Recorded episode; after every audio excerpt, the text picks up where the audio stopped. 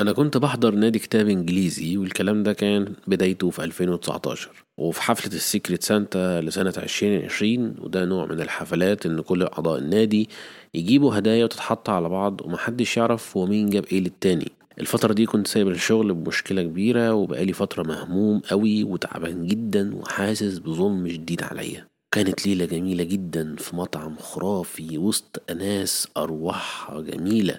بدون أي مصالح أو خداع.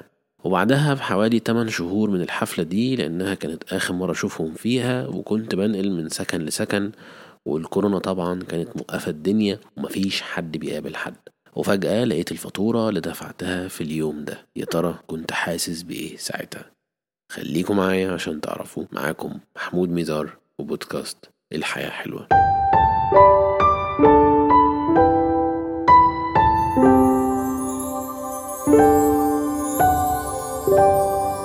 قبل ما نبدأ الحلقة حابب أتكلم عن جمعية مرسال في مصر والجمعية دي بتعمل على توفير العلاج وغرف العناية المركزة ودعم حالات كورونا للفقراء. وهم حاليا في الوقت ده محتاجين كل دعم ولو بسيط. اتصل من داخل مصر 19 340 ولو من خارج مصر. ابحث على جوجل عن جمعية مرسال في مصر وهتلاقي روابط التبرع داخل الموقع.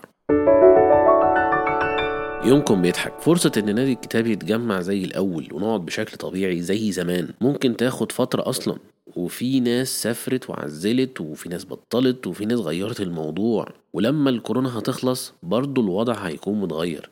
ومش هم نفس الناس اللي كنت بنبسط معاهم. لما شفت الفاتورة كل مشاعر الحنين والندم ظهرت فجأة زي القنبلة. وافتكرت إنه إزاي في الليلة الجميلة دي ما استمتعتش بيها بالشكل الكافي. وإني عشان شايل هم المستقبل وحزن الماضي عماني عن جمال الحاضر اللي أنا كنت عايشه. وتمنيت إني أرجع تاني بالوقت عشان فعلا أستمتع باليوم ده ولكن ده مش هيحصل.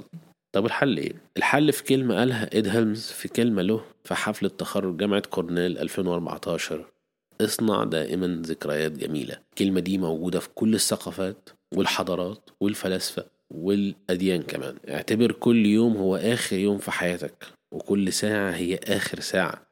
وما تندمش على أي شيء لأن الأحداث السيئة بتبقى دروس والأحداث الحلوة بتبقى ذكريات. والاتنين جزء طبيعي من نسيج الطبيعة اللي إحنا لازم نقبله ونتعايش ونعيش معاه. ما تحاولش دايما تحكم على نفسك بالتعاسة بإنك تفكر في بكرة أو إمبارح. اللحظة اللي بتعدي مش هتتكرر. وطالما عايشها وبتتنفس وشايف الشمس قدامك احمد ربنا على كل شيء. واشكره على إن الحياة دي جميلة جدا.